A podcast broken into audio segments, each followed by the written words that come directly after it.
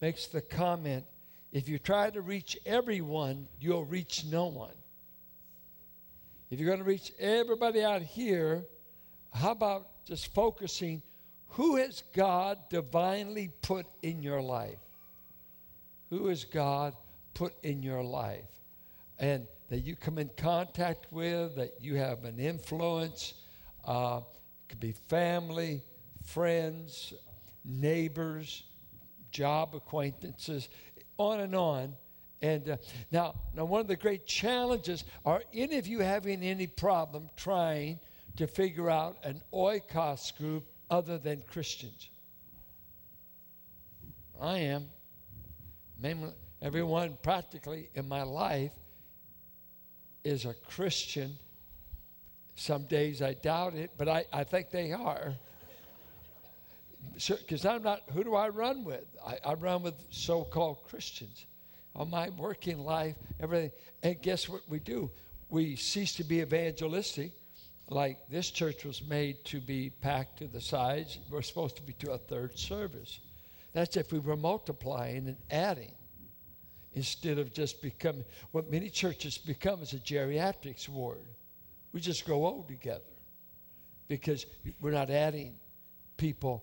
But God wants to add people to the body of Christ. You're living in the land of the dying, and you need to tell them how to be prepared to go to the land of the living. Everybody around us is dying. Are you aware of that? You won't live long until you start burying loved ones. And uh, we know of a 24 year old youth worker's wife dying of cancer, 24. 51 year old man facing critical times unless the Lord undertakes. We just buried Victoria uh, a week ago, 12 year old granddaughter of Blanca Alcare. Life, life keeps going. Let me show you the power and influence that one person could have in sharing the gospel. And this is taken from Win Arn, his little book on discipleship. He gives this chart that's amazing. And if we can look on that, he, he just gives, he tracks this out in his book how one man comes to Christ and he shares it. Did you want to share Christ when you first got saved? Well, everybody in your world, most likely, was unsaved, at least here. He shares it with his cousin. Okay, then what happens? Watch this. They share it right here in this network. Father, I would think you'd want to tell your dad how to go to heaven. Or at least that you're going, right? We didn't have a whole lot of wisdom when we first saved, right? It was kind of turn and burn. You better get saved or you're going to hell. Well, it's not really effective, but it's the truth. Yeah. And sometimes I say, please don't come back. And so you got one shot and you alienated everybody. And by the time you get real wise, you don't share. You know, now I know how because I've got so wise, but I don't have the same zeal that made me take the risk at the beginning. But look, father, stepmom kept going. Brother, and sister in law just kept, next, notice the next, just keeps going. See there, even going to friends, maybe on the job, neighborhood, okay. They start sharing. And the next one. Now, this all started with one person in their little network, they just share. They just share with one cousin. That's as far as they got. But look at that. Just keep going, keep going, keep going. And uh, was it that way in your family? Uh, I know in my family they talk about the 40s, war years, when many of my family were saved at a little Portuguese Assembly of God church in Berkeley. Many were touched with the gospel, came to Christ. Right over there by Spenger's in Berkeley. Portuguese pastor and uh, fresh from the Azores had great impact on my family. You got any children in your family that you're not sure are going to heaven? You got any mama or daddies. Just keep going. I mean, going out, we got plenty of folks to work on, usually in our own family tree. Do you have any sinners in your family tree? Well, if they're anything like you, you do. We're all sinners. Just like Oklahoma. I've been watching this special on gunslingers. David and I. Roots, you know, it's all about Oklahoma. I used to always talk about Oklahoma as a Bible Belt. And my dad said, No, no, no, no, you don't know what you're talking about. It was Indians, cattle rustlers, wife beaters, bootleggers, and killers. Only women and children went to church. The machos killed somebody, including the Howards. Killed a man just for a saddle, hung him. It was Indian territory. My grandfather was born 1880. Hey, you weren't waiting to call the police, you just kept your gun loaded. Pagan, lost, mean, worthless. You knew when men got saved because their wife healed up. They quit whipping their wife, and their kids begin to have milk instead of moonshine. That's where my people came from. And your people, you don't want to track your ancestry too far back. It's going to be too painful. They're back there. It's called being sinners, going all the way back. And so, what has God's method been to reach them? It's other saved sinners who come in and say, If God was gracious to me, He'll be gracious to you I simply believed and received good news, what Christ did for sinners to get them to heaven. Could I share that with you? Now, today, Tom Mercer. Now, the thing about Tom, none of you ever knew him until this book.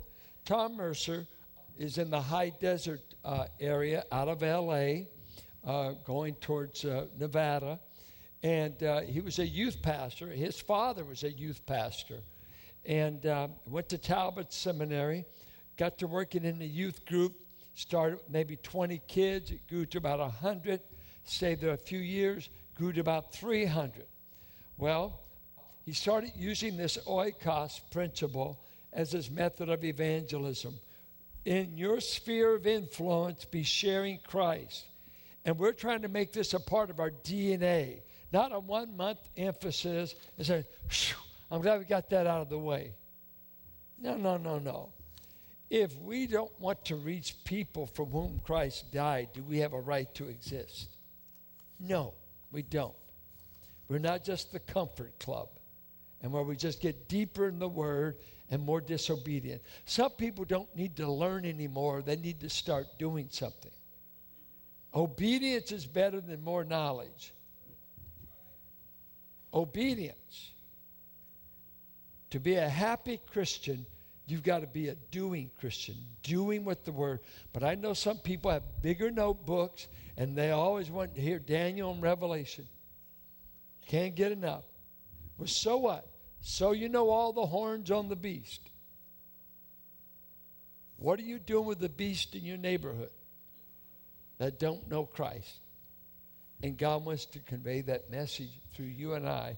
And Mercer today a man that stayed with this oikos principle, God gave great success to the church, and they're into the thousands now. It's High Desert Church, and uh, God has used it, and we thank God for that. Mercer's going to speak to us today, staying focused. What is our main purpose?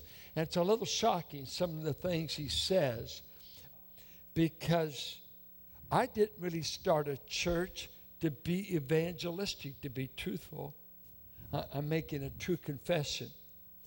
I grew up truly saved, truly God's people, but we were so ignorant of the Bible.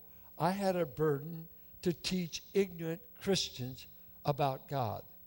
That was my burden when I started this church. And I went after my backslidden family my sister, my brother, different anyone I knew in my family that had backslid and gone away from church and felt they were going to hell because we believe you got saved and you lose it five times. And uh, I want to tell him you don't lose it and get them back in church. So I've been a teaching centered kind of a pastor, a John MacArthur kind of emphasis. Let's teach, teach, teach. And I want to continue that, but teach without going. We will just become a geriatrics ward. We will grow old together, quoting the Bible to each other. Isn't it wonderful? Isn't it great? Yep, sure is. But some of you I've been seeing around here for 35 years. I love you, but you are getting old. And so am I. Guess what? We want to win the dying and eternally destined around with us that need to hear good news. I know how you can go to heaven. And God has sent me to you, not Billy Graham. He sent me. And that's what he's going to focus on. So let's see it.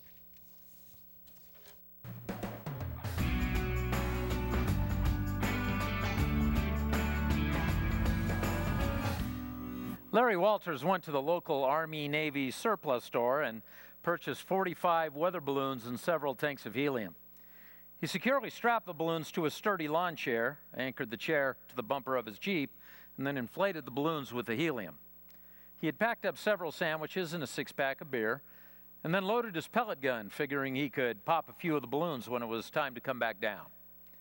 Larry's plan was to simply float up to a height of about 30 feet above his backyard and come back down a few hours later. Things didn't quite work out that way for Larry.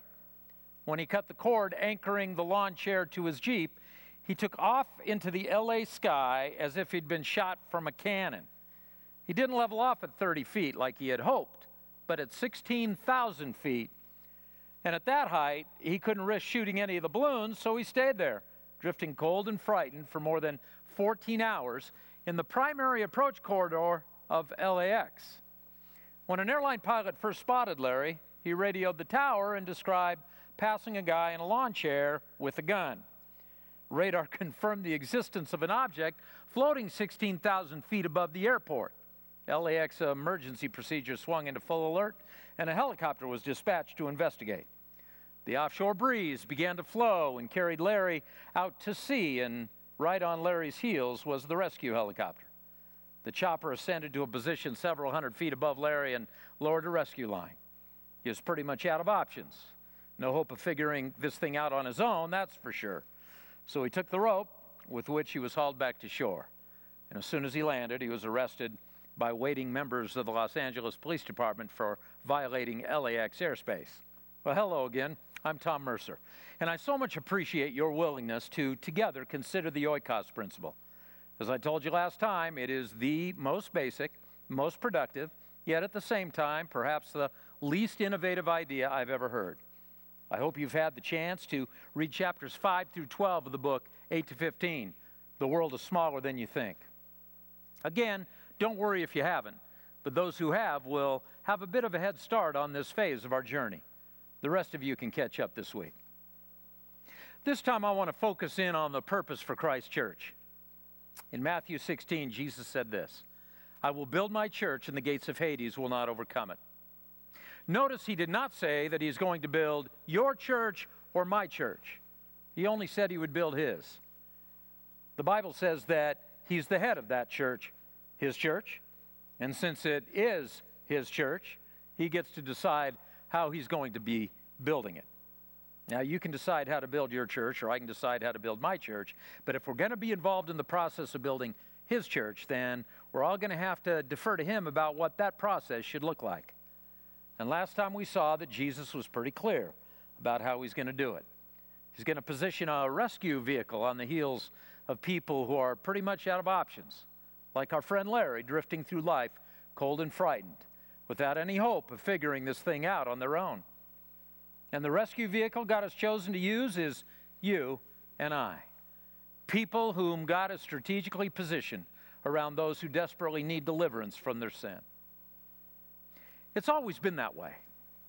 Whether Jesus was talking to his disciples or to those delivered from demons, tax collectors or soldiers, businessmen or prison guards, Jew or Gentile, the strategy was the same get saved, and go home.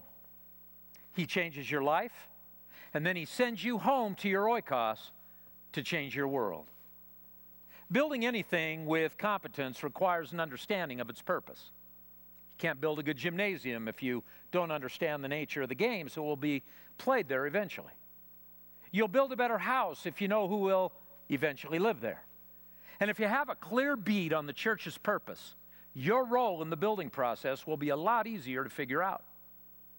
Now, when I was young, the message I heard at church, not that it was the intended message, but it was the message I heard, was that the purpose of the Christian life was to make fewer mistakes tomorrow than we made today. That what it took to be a good Christian was simply to stop messing up, manage our sin, and we'll all be fine. Actually, sin management was not a very compelling reason for a teenager to attend church 40 years ago, let alone today. But that's okay because sin management is not the purpose of the Christian life. And I'll prove it to you. When will you be more holy than at any other time in your life? When you're dead. You will be perfect. If sin management was our purpose in life, then God might as well take us all to heaven. Sin management is important. We would all agree on that. But it's a means to a much more important end that of our fulfilling our actual purpose in life. Some of you might argue that worship is the purpose of the Christian life. A number of fast growing churches have taken on that purpose for their coming together every week, providing this amazing ambience so that believers can have a meaningful experience with God. And I have to tell you, I love that. Some of the most amazing worship services in the world happen within the context of my home church. Those kinds of experiences help propel us forward in our faith. They encourage us to overcome our fears. They challenge us to live out our biblical principles, but they do not frame our purpose.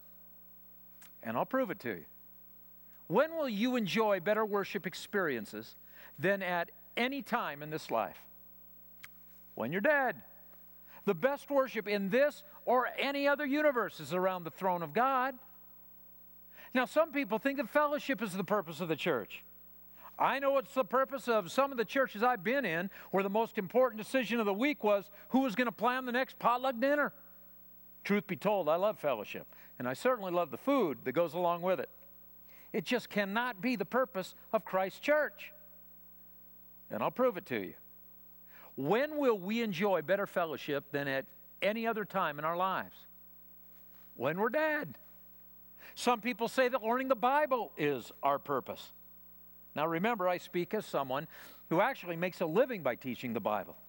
I grew up under the teaching ministries of some of the most prolific and capable Bible teachers of the last century. I teach the Bible as if it were authoritative. I am convinced that it is absolutely crucial that we understand its principles if we want to experience the full life that Jesus talked about. But learning the Bible or learning about God is not our life purpose. It can't be and I'll prove it to you. When will you know more about God than at any other time in your life?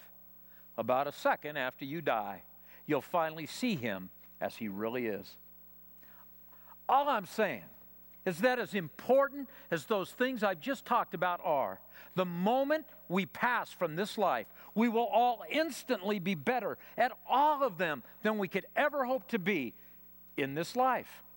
And the purpose of the church cannot be something we will be better at when the church doesn't exist anymore.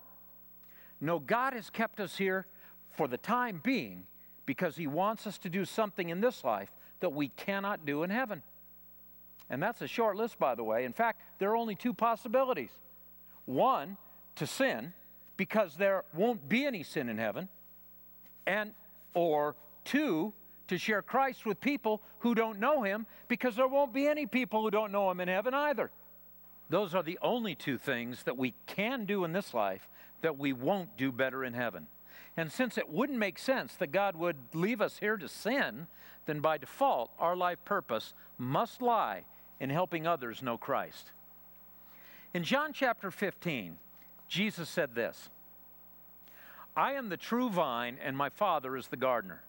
He cuts off every branch in me that bears no fruit, while every branch that does bear fruit, he prunes so that it will be even more fruitful. You are already clean because of the word I have spoken to you. Remain in me, as I also remain in you. No branch can bear fruit by itself, it must remain in the vine. Neither can you bear fruit unless you remain in me. I am the vine, and you are the branches. If you remain in me, and I in you, you will bear much fruit. Apart from me, you can do nothing. If you do not remain in me, you are like a branch that is thrown away and withers. Such branches are picked up, thrown into the fire, and burned. If you remain in me, and my words remain in you, ask whatever you wish, and it will be done for you. Jesus knew that, like young children, we'd find greater interest in a book with lots of pictures. And so when he taught, he often drew pictures, ones that his audience would readily recognize. This one is especially clear. God the Father is the gardener. Like every farmer, he has a vision for the future, a potential harvest. And he has a good idea where, when, and how to plant. It's like he strategically, and since we're talking about a divine gardener, we actually could add the word supernaturally, planted us in an environment where the harvest can be maximized. You could say that your oikos is a garden, a place where two things happen where we grow and where we bear fruit. Jesus, as the true vine, is the source of life, and ironically enough, he too has one thing in mind to bear fruit, that people would know Christ. Clearly, we are the branches, and our choices determine the level of fruit that results from our lives. So, all of this is really about our intent. How intentional we are about our personal development in Christ, that is, remaining in the vine, and our mission to the people around us, that is, bearing fruit for the kingdom. Now, I call these fruit squares.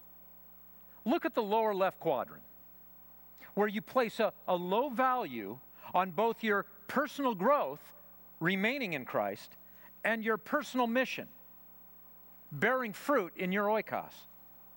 The key word here is mirror, because the people who find little motivation for neither personal development in Christ nor the desire to share his love with the people around them might want to take a good look at the mirror and ask themselves a really important question How genuine is my commitment to Christ anyway? And Jesus was clear to be designated for the refuse heap, well, that can't be good news for anyone. His analysis of this quadrant, no fruit. Then notice the lower right quadrant, where we find low growth, high mission. The key word here is manipulative. This quadrant contains those who are very motivated to share Christ, yet not so motivated to become like Christ. They talk a lot about Jesus, but they are so unchristlike in their choices. Since their walk doesn't match their talk, the people in their oikos networks tend to be confused. People hear about how Jesus changed them, but their message isn't confirmed by their example. And in the world of marketing, when you're unable to reference personal experience, the appeal always seems more manipulative than organic. Jesus said the same thing was true in his kingdom. His analysis expect less fruit. Now look at the upper left quadrant high growth, low mission. And the key word here is moralist. This is the quadrant that I grew up in. In fact, it reflects the discipleship model that many churches embrace to worship God and learn His Word, yet not engage the mission of world change. And if you live in this quadrant, virtually all of your time is spent with other Christians. You find it easier to talk to other believers about non believers and how they fall short of God's standard of holiness rather than actually engaging non believers about how they can have a relationship with God through His Son. Jesus' analysis expect less fruit. And then last, check out the upper right hand quadrant where we find high growth and high mission. The key word here is mature. This quadrant, of course, represents the goal maturing into someone who finds significant balance in living out both truth as his words take root, and grace, focusing on the needs of the people around us. Living with an equal measure of both conviction and compassion. Jesus' analysis expect much fruit. So, what quadrant do you presently occupy? Because fruit matters. Are you finding the kind of balance required to be a world changer? Someone who is focused on both personal and relational development, becoming more like Him in character while you see your world through His eyes? You'll notice that that north south continuum is called personal growth. Now, years ago, I might have referred to it as a way to contrast or compare discipleship and evangelism, but not anymore. Because if discipleship is about being a disciple, then discipleship and evangelism cannot be segregated. What is the goal of personal growth? To follow Jesus. And where will Jesus lead us? To people who don't yet know him. It's all about being a disciple of Christ. Now, I'm not saying you'll even have to change the regimen you presently follow to remain in Christ, but you might need to readjust the purpose for those efforts, redefine the end game, which is the eternal salvation of the lost. The gardener wants to prune those of us who tend to moralize or manipulate to help us take that next step in our maturing process. But he also wants to warn those who need to look in the mirror to do so quickly because the Bible never mentions a no fruit Christian, and eternity is never to be taken lightly. So, if we are out of balance, what steps can we take to bring a sharper focus to our mission? Well, first of all, we can make a list. The first step in the process of changing the world is to get a handle on the scope of your specific task. So, who makes up your oikos? Before you take even one more step on this journey, you need to sit down by yourself, maybe with your spouse, or even with your entire family, and list everyone who is in your oikos on that oikos prayer card. Let your kids pitch in, providing those names of kids or students within your, your circle of influence as a family that you might not have thought about. Point number two keep it current. Remember, your oikos is never set, it's always fluid, constantly changing. A year from now, we could have this same conversation, and you would have some different names on your card. Some people may move to a new neighborhood. Some may get transferred out of your department or even to another city. Some people will graduate before you do. Some people will die before another year is up. How long do you expect each individual on your card to be a part of your oikos? Well, none of us ever know. That's why we don't have any time to waste. Some of the people on your list will already be believers. If they are involved in church and already intentional about their walk with Christ, then your role in their lives will be that of encourager. Some will be Christians who, for whatever reason, have become distracted and aren't presently attending church. Your role with them is to help them get back on track and pick up where they left off in their walk with Jesus. Only now with you as their biggest cheerleader. And some people on your list will be non believers, or better yet, pre believers. Your role for them is that of evangelist. Funny thing is, the longer you've been a Christian, the fewer non believers you'll be able to identify. But don't give up. I've had people tell me, well, I don't have any non Christians in my oikos, Tom. But after more careful and prayerful consideration, they start to recognize a number of them their child's teacher or coach, the server that always seems to be assigned to their table at their favorite restaurant. It's no coincidence that those people keep popping up on your radar screen on a regular basis. And then, number three, pray for everyone in your oikos every single day. Now, I didn't say every so often or every month or so or at Christmas and maybe Easter. I said every day. Pray every day that God will begin to stir their hearts. Pray that God would bring some type of circumstance into their lives that would reveal their need for a Savior. Pray that God would remind them that He loves them. Pray that you would respond to their questions and provide a clear example of what it means to have a personal relationship with God through Christ. You might even know specific requests to bring to God on their behalf. So throw those into the mix as well. I want you to know that if you do that, you will begin your day every day with that kind of laser sharp focus that God wants you to have. You pray that way every morning, and believe me, you'll have your game face on every time you leave the house. Number four, invite them to church regularly. Okay, now that does not mean being obnoxious, always inviting them and making them feel guilty when they decline. Notice the word regularly. It probably won't be weekly, maybe not even monthly, but you never give up. You invite them to go to church with you, and first time they'll graciously decline because they don't want to become a fanatic like you are. So the next time you invite them and they decline again and again and again and again, and then a couple of months or even years later, you invite them again and they say, Yes. And you can't believe they said yes. You might even say, You do? You want, you want to come to church? And they're pretty nonchalant about it. Yeah, we'd love to come. And you're thinking, what happened? Why did they all of a sudden say yes? Because you've been praying every day, and God has been working, and you didn't even know it. You may have had absolutely no idea what was going on behind the scenes, but something has happened that has convinced them that they need help. Something is going on in their lives that they cannot control, and they are now thinking that turning to God might actually be their best option.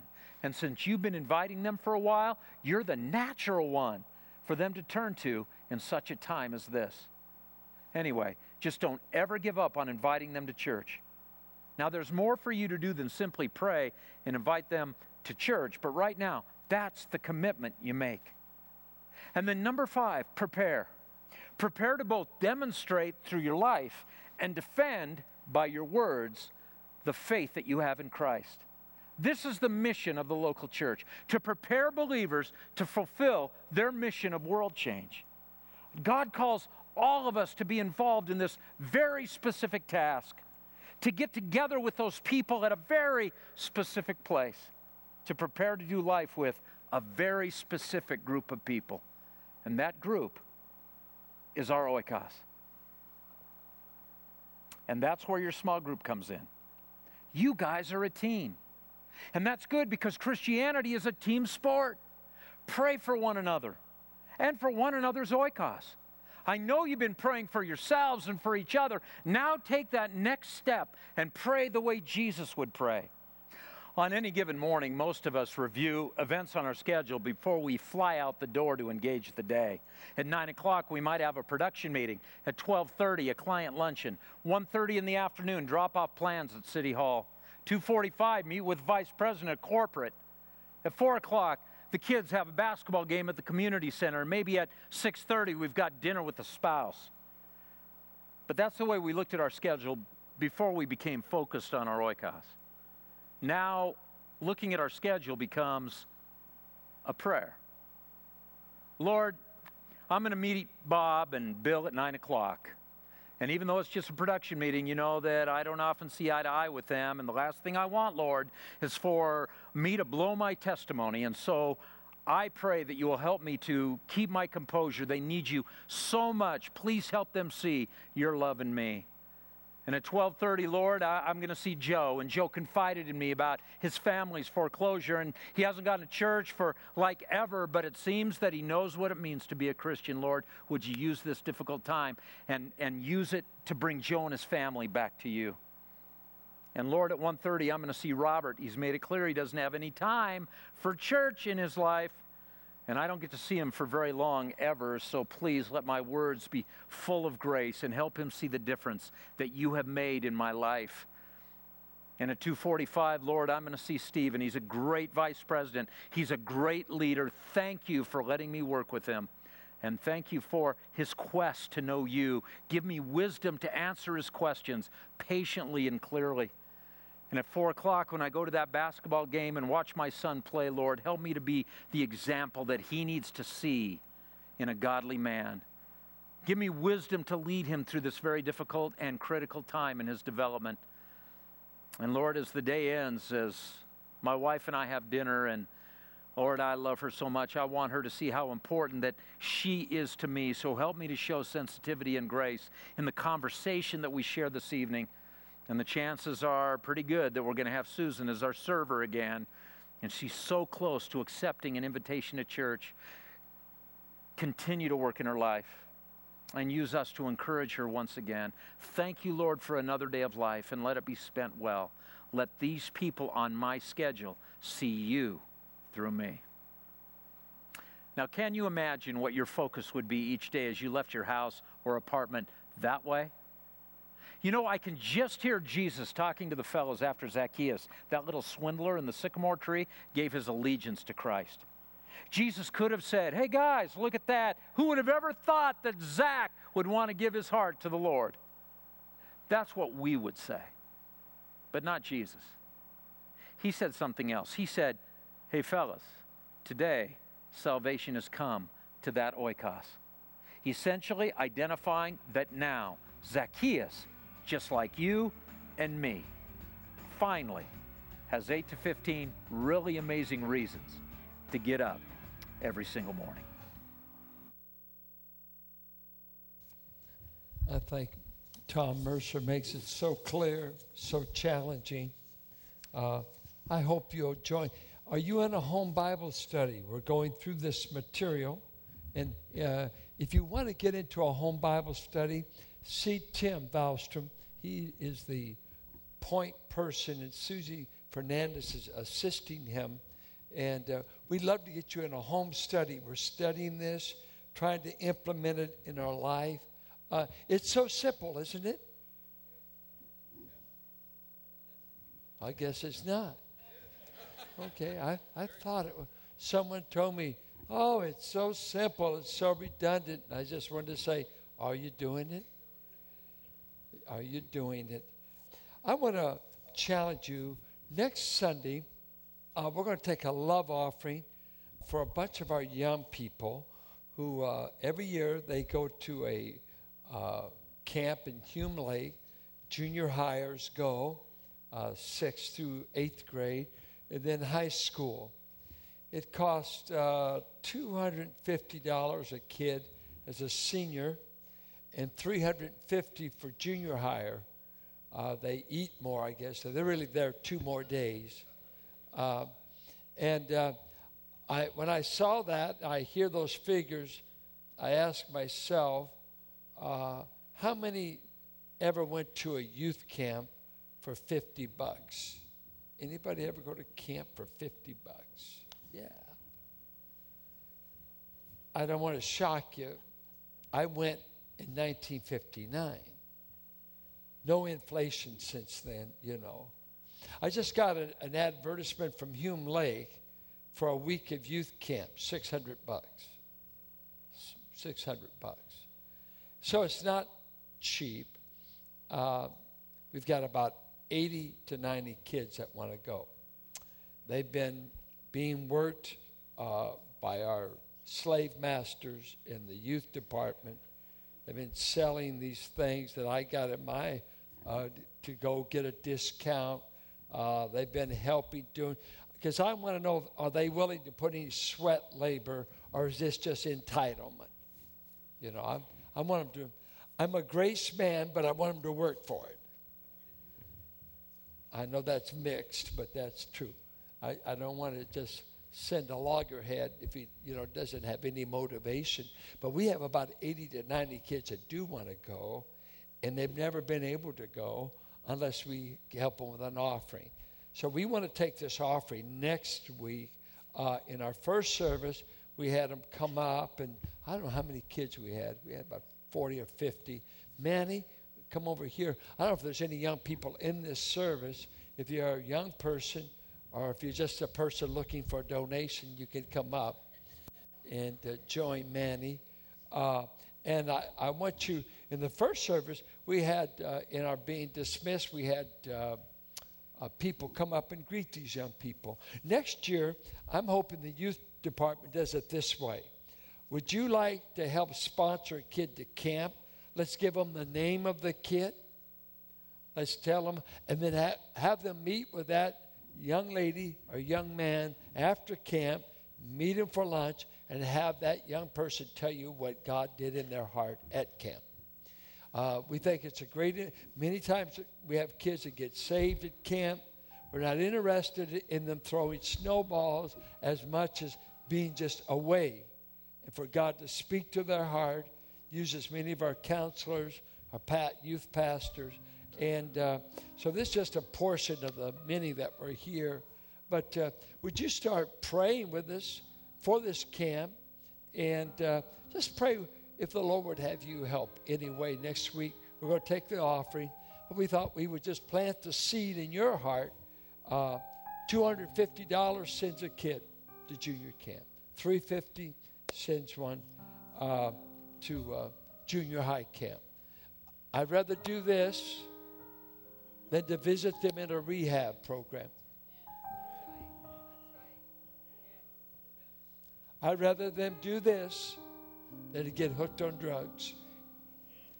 I'd rather invest in them in good things and say, I went to a church, no matter where I wind up going, they at least tried to reach me. I might have been a knothead. I was determined to be a rebel. I never bought it, but they invested in me. Have you ever invested in a young person that didn't have your last name? We're going to make an investment. I am. I already have had God tell me what to do. I'm just hoping Carolyn doesn't double it. But, uh, and, but it's worth it. Let's stand. We're going to sing. And, uh, you know, it'd be nice. It's up to you. Most of these kids have had their rabies shots so that you can meet them and they will not bite you. They're wonderful young people. We love them. We love you, kids. I wish the whole group that we had first service could be here, but they couldn't make it. Uh, you might do something like this if you feel led. I'm going to be praying that God does something in your heart. Amen.